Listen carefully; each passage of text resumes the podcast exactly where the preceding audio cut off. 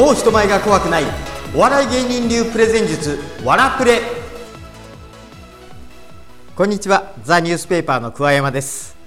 さあ今日から始まりましたわらプレ。お笑い芸人流プレゼン術なんですけれどもまあ今日からですね第1回目ということで、えー、今日は私とですね自己紹介をしたいと思います、えー、私桑山源は今ザ・ニュースペーパーという社会風刺コント集団というところに所属しております。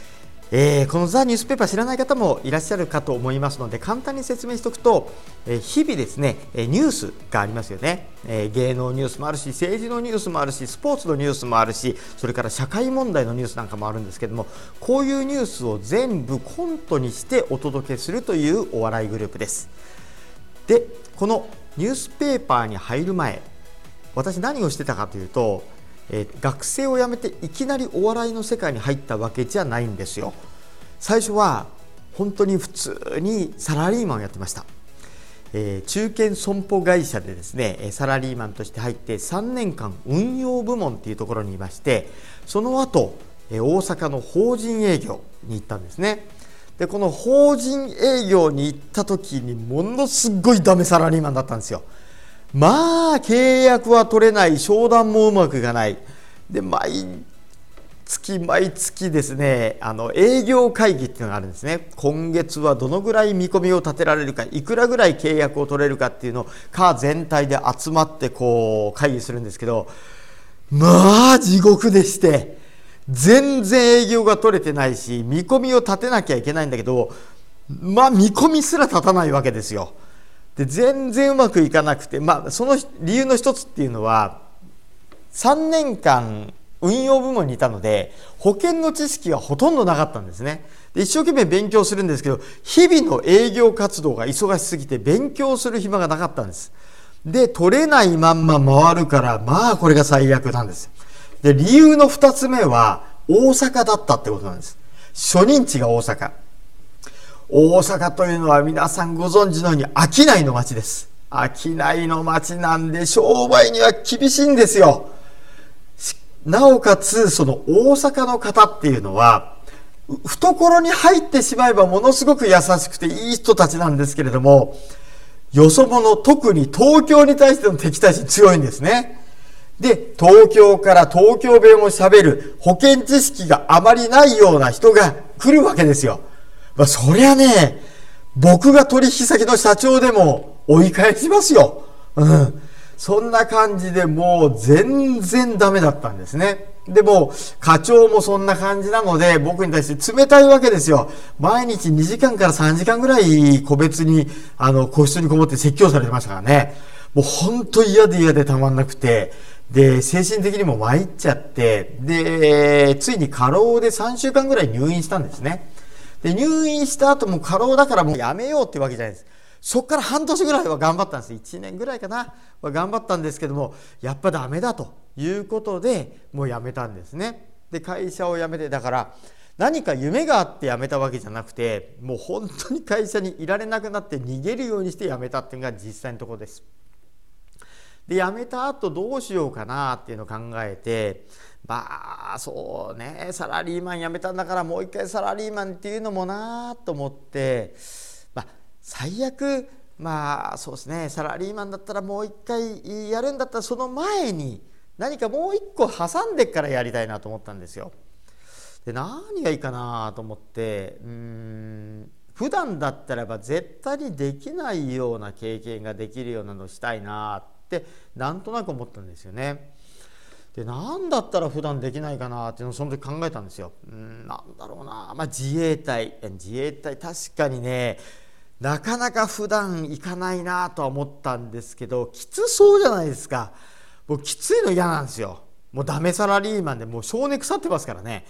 えー、きついの嫌なんですよ。で楽で普段なかなかできないことで他の人がやってなさそうなことってなんだろうなって考えてぼーっと会社辞めてから3ヶ月ぐらいですかね家でテレビ見たりアニメ見たりずっとしてたんですよ。である時に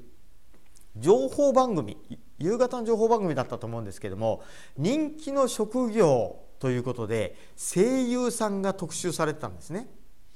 で声優さんのを見るとこう画面があってアニメの画面があってそこにこう台本持ってですね「何?」みたいなことをやってるわけですよ。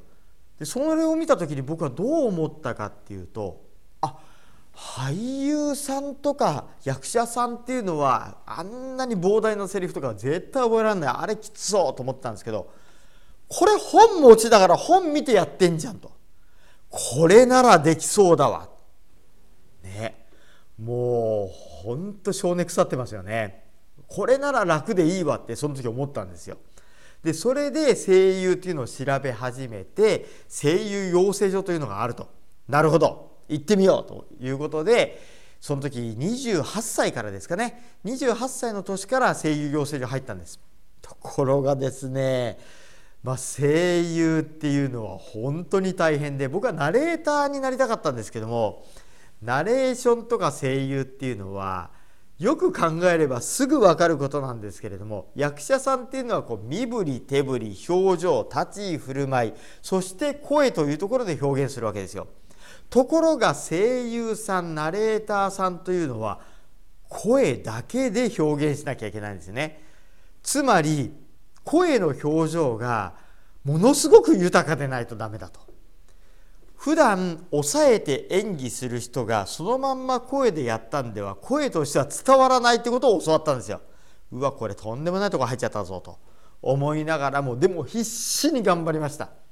必死に頑張って6年間6年間学んでまあ鳴かず飛ばずなわけですよ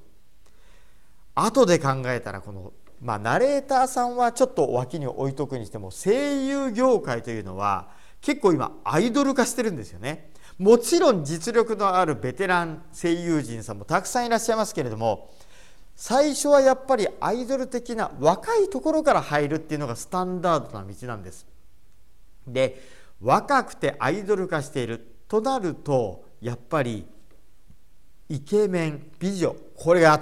ぱり圧倒的に有利なんですよね。イケメンで美女でしかも演技力があって声も美しい。この三拍子揃ってないとなかなかなれるもんじゃないんです。どうですか？YouTube の方はこれを見ててイケメンだと思います？さないですよね。しかも演技経験もなくて28歳から始めてるわけですよ。3年間やったとしてデビューするの30もう世間的に見ると18からデビューする人たちから見ればもう立派におっさんなわけじゃないですか。そりゃうまくいかないですよね。で気づけば33どうしようかなと思っていろんなところの劇団も受けました、うん、もう有名どころで言うと俳優座も受けましたし文学座も受けました。それからいろんな小劇団も受けました。ところが33になると全部門前払いなんですよ。うんその時はね結構ね荒れましたよ、うん、だって演技経験が僕より長い25歳。もう18から始めたら演技7年ですよ演技経験。芸歴7年。僕はその時28から入ったんで、えー、30ぐらいの時に受け始めたんですかね。30ぐらいの時に受け始めて演技経験は2年です。ね？でまあ僕の目から見るとほぼ同じぐらいじゃないかなと思うような芸歴7年の人が受かって30の僕は落ちるわけですよ。これも今考えればまあ仕方ないかなとは思うんですけれども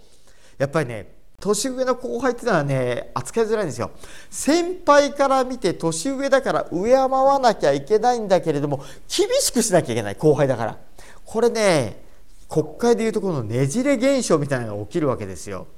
これはやっぱりできれば避けたい同じぐらいの実力だったらばまあそうですね普通に若い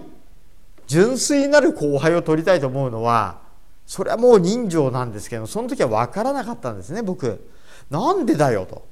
でその時によく使われるのが可能性を取りたいんですみたいなことを使われるんですよ何が可能性だよと可能性だったら芸歴2年でここまで来た俺の方が可能性あるじゃんとかって思ってたんですけどまあその本当の理由が分からなくて落とされまくったんです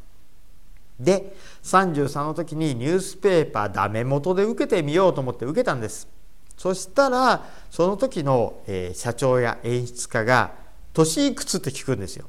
うわまた来たわ。これでまた可能性でご縁がありましたらお祈りします的なやつでしょうなんて思ってたんです。そしたらその時に面接してくださった社長さんが33ですと答えたら「うんいい年齢だね」って言ってくれたんですよね。いいねどういうこと？と思ったらニュースペーパーというのはニュースを扱うからある程度人生経験がないとなかなか面白みがわからないっていうんです。でしかもいろんな年齢層がいないとコントとして面白くないと。今30代ちょっと手薄だからちょうどいいよって言ってくれたんです。もう拾われたような気持ちになって。でニュースペーパーに入ることになったんですけどニュースペーパーでお笑いをやってました。そして声優養成所で演技の基礎というのを学びました。で今になってふと思うんですけれどもまあダメサラリーマンの時を振り返ってあの演技の基礎とかそれからお笑いをやってた時のお笑いのこの感覚とかですねちょっとした考え方のコツこういうのをあのサラリーマンの時代にもし分かってたら